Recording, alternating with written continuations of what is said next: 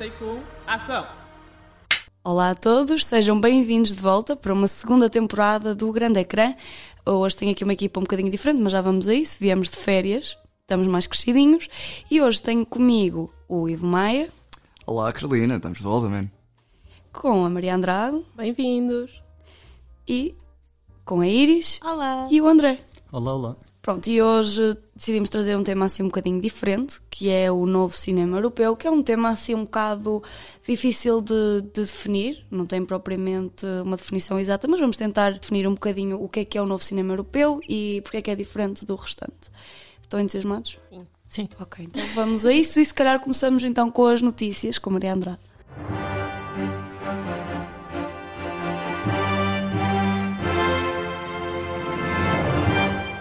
Mal Viver, de João Canijo, é candidato a representar Portugal nos Oscars em 2024. O filme é candidato à nomeação de melhor filme internacional. Este mês vão chegar à Netflix quatro curtas-metragens de Wes Anderson, adaptadas do Roald Dahl. A primeira, The Wonderful Story of Harry Sugar, estreia a 27 de setembro.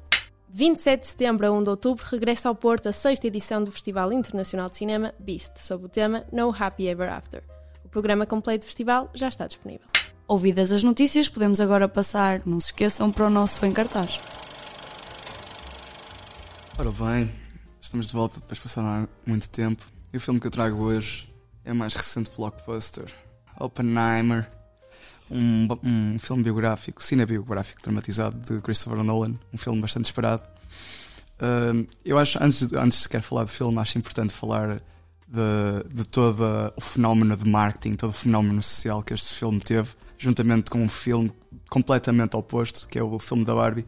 Acho importante referir que isto foi, foi um fenómeno social nunca antes visto, de, de comunidades dentro das redes sociais criarem uma piada interna sobre os filmes, criarem uma, uma tendência de, de associar, por exemplo, o rosa a, a, ir ver a Barbie ou associar o preto a ir ver o Oppenheimer. Ser a Barbie uma coisa men menos séria e o Barbie mais sério e criar essa piada interna de toda a comunidade que estava exposta à, à mídia relacionada com os filmes. Este fenómeno fez quebrar recordes de bilheteiras em Portugal. Barbie e Oppenheimer juntos fizeram mais de 1,6 milhões de euros no primeiro fim de semana, fim de semana de estreia. Eu não podia deixar de falar desta parte exterior do filme, foi um fenómeno demasiado grande para não ser mencionado. Quanto ao filme, falando agora realmente do que interessa, é dos melhores biopics que já vi, não é muito dramatizado nem muito real, é um filme que traz ao de cima questões que nos fazem temer a vida na Terra. Consegue-nos pôr a ponderar no que seria se a Alemanha tivesse chegado à bomba atómica primeiro. Além disso, coloca em causa toda a moralidade de Oppenheimer, ao querer ativamente desenvolver a bomba atómica, apesar de saber dos seus riscos. Será que ele o fez por glória no mundo científico? Será que houve maldade por parte dele ao dar o sim à da bomba atómica para Hiroshima e Nagasaki? Todas estas ações são portadas pela premissa de que a Alemanha não poderia chegar lá primeiro. Também com a criação da bomba atómica e o avanço científico da energia nuclear, fez com que esses conhecimentos se espalhassem, tornando todas as potências mundiais num perigo para toda a humanidade. Este biopic é muito mais do que Robert Oppenheimer. É um filme a alertar-nos dos perigos que a Terra corre atualmente. Ouvimos agora então uma review muito bonita do Oppenheimer, que é também um filme muito bonito, não acham? Uhum. Eu gostei. Eu fui, não, fui ver. Eu fui ver ao cinema duas vezes e já estou farta de ouvir falar do Oppenheimer. A primeira vez foi, foi eu fiquei muito confusa porque o filme tem muita informação ao mesmo tempo. Aquilo é taca, taca, taca, taca, taca, muitas cenas diferentes, de áreas diferentes. Um, mas overall acho que é um filme bastante completo e eu gostei bastante. Sim, eu não quero dar spoiler, mas acho que os efeitos especiais são mesmo bem feitos. Uhum. Depois na parte em que ele começa a alucinar e tudo. Sim. Mesmo fixe. Eu gostei. E Killian Murphy é muito. É muito bonito. um ator. Sim, bonito também. muito mas lá está, eu acho que também o filme não, nunca seria o que é se tivesse um orçamento mais baixo. Que também vamos falar disso mais à frente, porque muitas vezes o cinema europeu não tem o mesmo financiamento que tem esse tipo de, de cinema, ou seja, tem que se calhar até optar por outros temas, não é? Mas vamos ver isso no debate. Mas Também, agora vamos. Não temos espaço para arrebentar uma bomba mesmo. Sim, verdade. Não temos. E por isso é que vamos ouvir a Casa Portuguesa, que é, pronto, assim as nossas possibilidades mais reduzidas, não é? Num bom filme.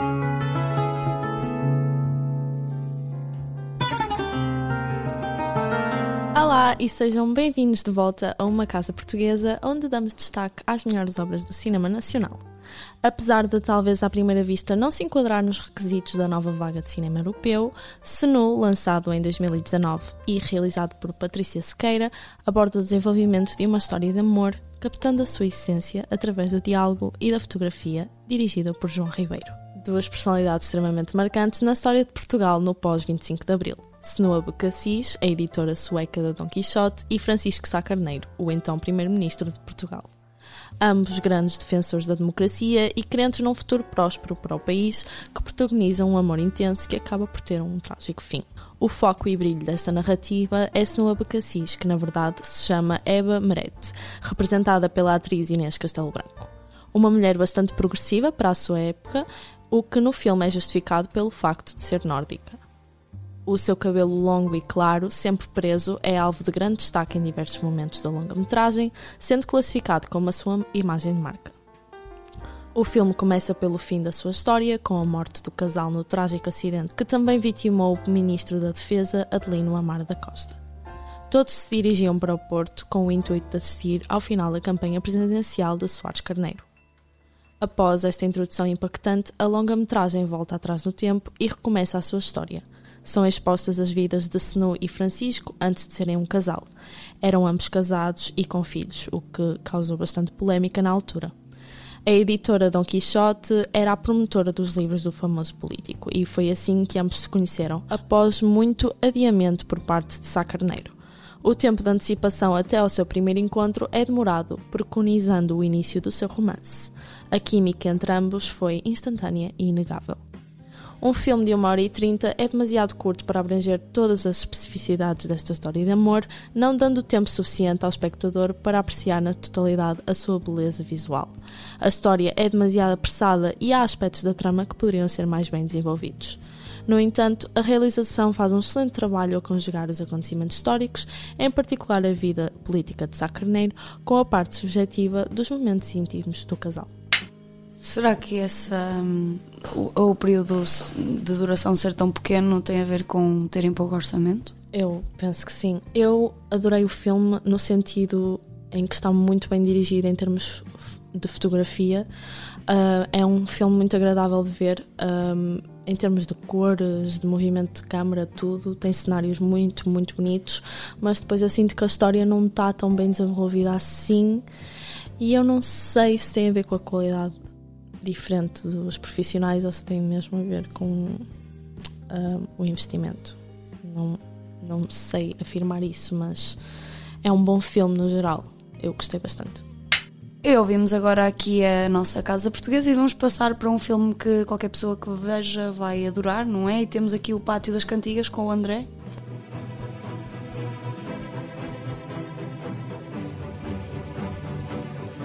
Mais uma rodada, ou na língua original Druk, é uma comédia dramática dinamarquesa do realizador Thomas Winterberg, cofundador do Manifesto Dogma 95.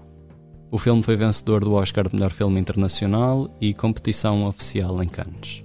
Não, não é um dogma, não é uma obra anti-cinema, é na verdade uma experiência bastante divertida. Calma, é trágico e com uma premissa existencial absurdamente complexa, claro, no fundo, estamos na Europa, não há filmes felizes, mas pelo menos este é engraçado. A longa-metragem é resultado já de uma dupla bastante célebre, o realizador Thomas Winterberg com o ator Mads Mikkelsen. Já tem um filme, The Hunt, de 2012, que é um drama absolutamente prestigiado, muito responsável pelo meu amor por cinema. Mas, rock, não sei dizer isto, vou outra vez. Mas, mais uma rodada. A banda sonora da longa baseia-se principalmente em música clássica. É uma soundtrack bastante tradicional nesse aspecto durante a maior parte do filme. Mas há uma música que se destaca muito disto tudo. What a Life, música original de Scarlet Pleasure para o filme, contrariamente a quase todas as outras, que são obras já existentes de compositores clássicos e algum jazz. What a Life começa a história, acompanha a Corrida do Lago, que basicamente é um evento não ficcional que, como o nome indica, é uma corrida, mas com muito álcool. Assim, devemos lá estar o evento com a música de fundo e a entrega do prémio, que é mais álcool. E depois de noite, a festa dos participantes pela cidade fora. Esta é uma cena que traça o tom do filme, mas que só bate mesmo, desculpem a expressão, ao rever a longa. O enredo. Um grupo de amigos, professores, estão completamente desgastados pelo cotidiano, o que está a resultar na quase total falta de vontade de viver. Um deles ouviu a teoria de um psicólogo sobre o déficit ou a carência de álcool que nós humanos temos no organismo, porque o ideal para estarmos bem, felizes, produtivos, etc., seria 0,5% de álcool no sangue. E o que é que os quatro professores fazem? Bebem álcool o dia todo, pá, ironicamente só quando estão no trabalho, mas nunca em muita quantidade, só o ideal para se sentirem felizes, no fundo.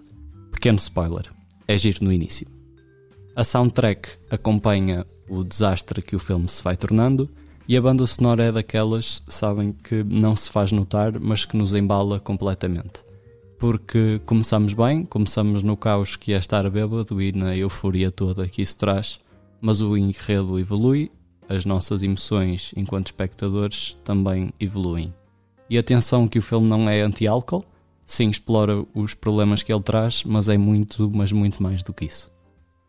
Há um momento no filme, um momento bastante importante por ser perto da volta que a história dá, em que ouvimos outra música e vemos os personagens a dançar outro tema original. Turn Me On, também alegre, num tom relativamente semelhante a What a Life. A temática do filme, e isto é genial ou quase genial porque lembrem-se que é uma comédia, e o assunto basicamente é: muitos de nós, quase todos, vá, não estamos mesmo a viver no sentido em que não estamos mesmo presentes a expressão talvez até seja não estamos acordados durante demasiado tempo do nosso dia. Eu sei que a este ponto já devia estar a falar mais de soundtrack, mas é que a cena final é quando o filme transcende e a banda sonora se torna absolutamente memorável. Por isso vamos por partes. Eu acabei de dizer transcender, e transcender é uma palavra muito forte, mas o filme é muito bom por possuir nele, sendo uma comédia, provavelmente a maior dor que o realizador sentiu. O guião foi inspirado numa conversa que ele teve com a filha, Ida, sobre a corrida do lago e sobre o panorama social, infelicidade e o consumo de álcool, tanto de jovens como de adultos, na Dinamarca. A filha do realizador adorou o guião e o filme foi mesmo gravado na escola dela, havia uma personagem para a Ida, etc. Quando, pouco depois do início das gravações, a filha dele morreu num acidente de carro. E num luto gigantesco, Thomas Winterberg acabou o filme ele disse, ele próprio disse que a Ida ia odiar que desistissem do filme por causa dela e nas palavras do realizador tornou-se muito importante para nós que este filme fosse uma afirmação da vida, que fosse muito mais do que simplesmente beber. E é uma comédia malta, na longa, coisas acontecem e no momento em que ficamos sem chão, desgastados como audiência, exatamente quando nós sentimos luto no filme, Martin, o protagonista, volta a beber e procura a euforia que o álcool traz com os amigos e muitos jovens, porque nunca saímos do tema, o panorama social dinamarquês. Esta é uma cena em que What a Life recomeça e eles dançam a música num estranho limbo de dor, aquele não sentir nada mas parece que é tão feliz. É como se Martin, o protagonista, acordasse outra vez numa coreografia maravilhosa que Mads Mikkelsen interpreta tão bem. E quando o filme acaba, ainda na réstia de melodia que sobra, a letras brancas sobre o ecrã preto lemos dedicado a Ida. E se voltarmos a ver o filme, começa com a corrida do lago. Gostei muito. Uh, acham que hum, neste tipo de filme, neste novo cinema europeu, a música é usada de forma diferente. Por exemplo, a parte que tu referiste da, da música clássica não é só posta por cima do, do filme. Eu sinto que essas músicas eh, clássicas e até muitos cores são usados. Têm um, um papel que está na história. É por isso que a soundtrack não se destaca. Não é propriamente uma soundtrack como a do Star Wars. Ok. Mas é, lá está ela, embala-nos completamente. E depois uhum. a What a Life, que é a música do final, é que tem um destaque completamente tipo, gigante, porque a cena também é super fixe. Pronto, e agora podemos passar para o Clube de Combate, mas antes, se calhar, convém introduzir aqui uma nova rubrica que nós vos trazemos nesta nova temporada, que é o Big Screeners, que era uma expressão que nós já utilizávamos há algum tempo e agora adquire outro significado, com uma espécie de vox pop que vamos fazer eh, em cada episódio e basicamente nós vamos questionar-vos a vocês as vossas opiniões sobre cinema e sobre os temas que vamos retratar. Para isso, vamos para a porta dos principais cinemas do Porto e vamos tentar conversar um bocadinho com as pessoas que nos ouvem ou que não nos ouvem ou que passaram a ouvir-nos e saber um bocadinho o que é que elas acham e sairmos aqui um bocado do nosso estúdio.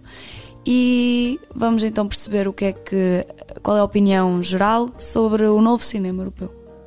Gostam de cinema europeu? Uh, o europeu já não costumamos ver tanto. Mais francês, Sim. europeu, francês, sim. Mas de Sim, resto mais, o- mais de o outros francês, países não. o britânico. Ok, eh, mas o que é que acham do cinema europeu? Porquê é que não vem tanto? Eu acho que não é tão tipo publicitado. Lá está, as pessoas deixaram um bocado isso para trás e assim, e como o americano foi crescendo, crescendo, crescendo, nunca mais voltou a ter aquela cena tipo, ah, vamos ver aquele, cinema- aquele filme português está no cinema. Tipo, não, se está, sei lá, um filme americano super conhecido, tipo, vamos ver o filme americano, como é óbvio. Agora, os filmes europeus é mais difícil eles estarem sugeridos nas redes sociais. Depois aí já deixa de ser mais difícil conhecer o E filme. em certas questões acho que é tipo um pouco mais criativo. mais parecido com a nossa vida real. Foi esta a opinião do público que ouvimos hoje. E o que é que vocês acham? Concordam? Não concordam? Vamos então para a primeira pergunta para percebermos isso. Para vocês, eh, quais é que foram os filmes e realizadores que mais marcaram esta nova época europeia contemporânea a nível de cinema e porquê?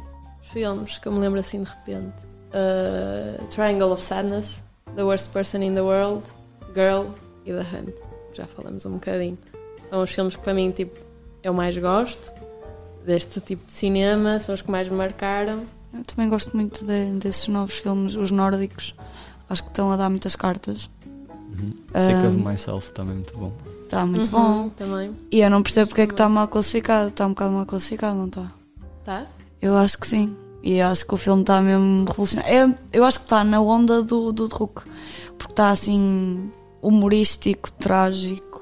Sim, sim. Mas a pior pessoa do mundo também já era, eles até são da Sim. mesma produtora. E eu acho que também eles têm vindo a retratar mais temas sociais. Por exemplo, esta Sim, e questão. é retratar assim tema- temas difíceis com leveza. Que eu mais tipo no cinema americano vejo mais pesado. Estamos a falar de suicídio, alguma coisa assim, vai ser um filme pesado. Aqui não.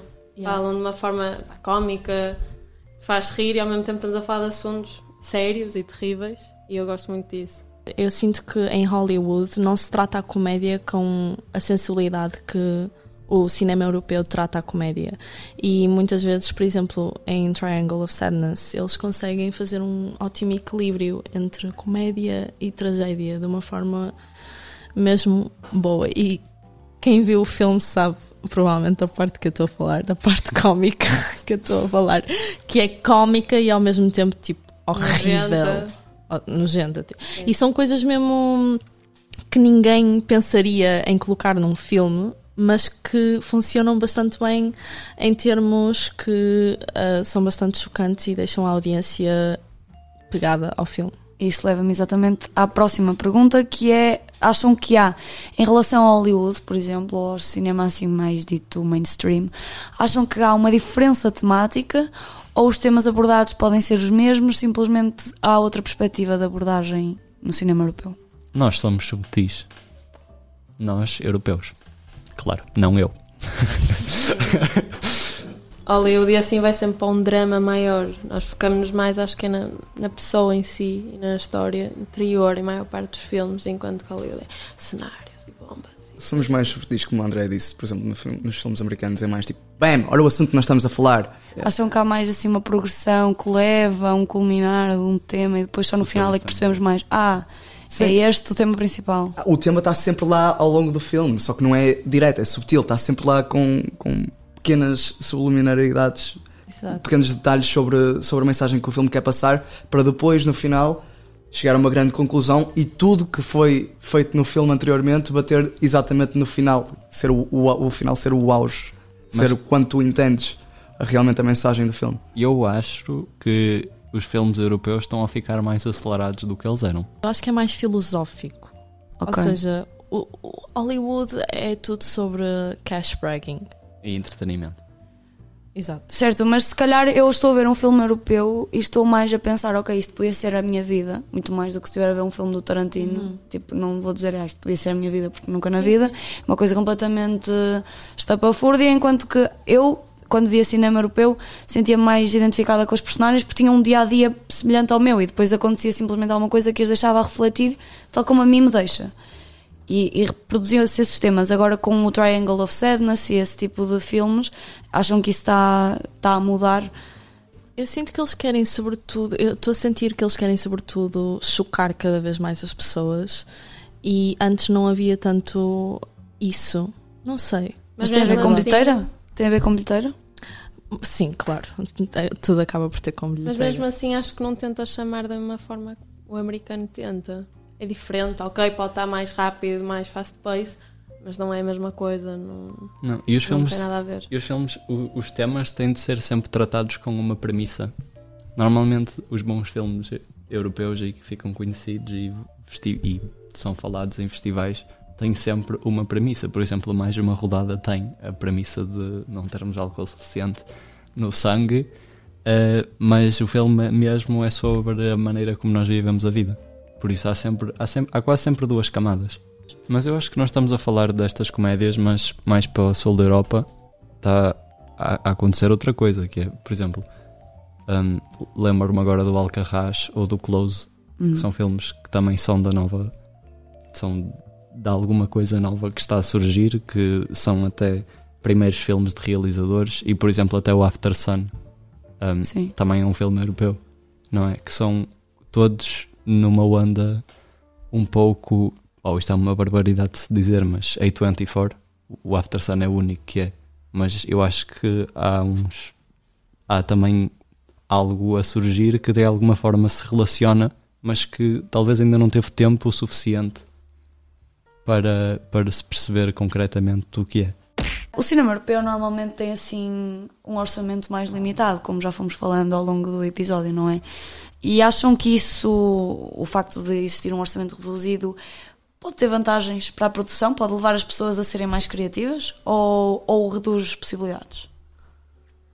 Eu acho que depende muito do que o realizador queira fazer. Um, e é claro que quanto mais reduzido é o investimento, mais criatividade e problem solving é necessário. Enquanto que Hollywood eles dão o investimento por adquirido e então já não tem que pensar muito no plot, nem, nem no desenvolvimento dos personagens, nem, nem nos pormenores que os europeus dão valor. Lá está, porque não têm esse apoio financeiro. E, então acham que isso também leva a algumas mudanças temáticas. Por exemplo, um realizador europeu nunca pode ter aspirações de fazer um filme com muitos efeitos especiais, como é, por exemplo, o Oppenheimer. Sim, não se vai fazer um Blade Runner na Europa. Isso em princípio é muito complicado. Mas dá para explorar o mesmo tema. Só que numa vertente diferente. Ok, por exemplo, um filme sobre guerra, se calhar vai ter que ser mais voltado para, Para, para, a as famílias ou para a experiência pessoal. Sim. Enquanto Eu acho que isso é bastante vantajoso, uh, ir por esse lado mais humano, porque eles uh, também exploram muito a mundanidade das situações, uh, o dia a dia das pessoas e uh, os sentimentos. E eu acho que isso é bonito. Eu acho, por exemplo, um orçamento alto, orçamento, um grande orçamento, dá mais possibilidades para explorar temas num, a um nível mais macro.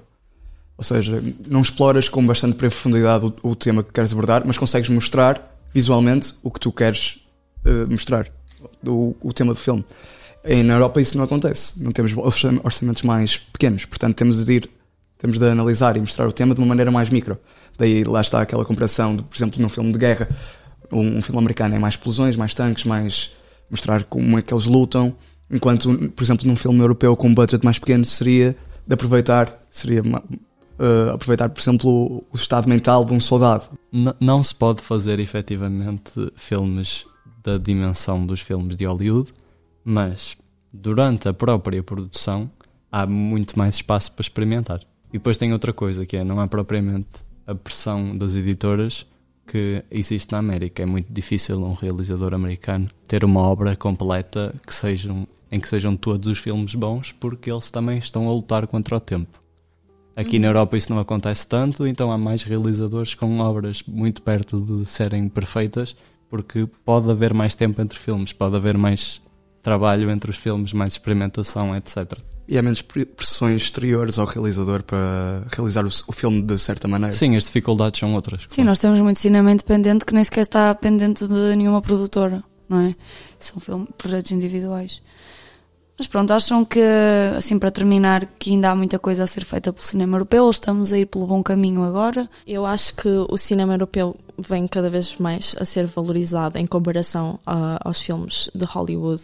Até porque eu acho que as pessoas um, estão cada vez mais conscientes de que hum, aqueles blockbusters muitas vezes não têm grande conteúdo um, e quando os comparamos a um cinema mais detalhado, mais pormenorizado, mais sentimental, acaba por ser muito, na minha opinião, muito mais agradável de ver isso do que algo que é mesmo só para hum, arrecadar mais e mais dinheiro. E se calhar agora deixamos-vos aqui com outro público. Não se esqueçam de nos seguir. Grande Ecrã JPN. Até à próxima. Beijinhos. Tchau. Até a próxima. Há alguns filmes que possam recomendar? Orson Welles, Citizen Kane. Vem-me à cabeça aquele Love Actually. filmes de Ken Loach, eh, como ah, The Wind That Shakes the Barley, ah, com Killian Murphy. O que acha que diferencia o cinema europeu do cinema americano, por exemplo? É a língua só. Eu acho que é a língua. Não acho que não é nada.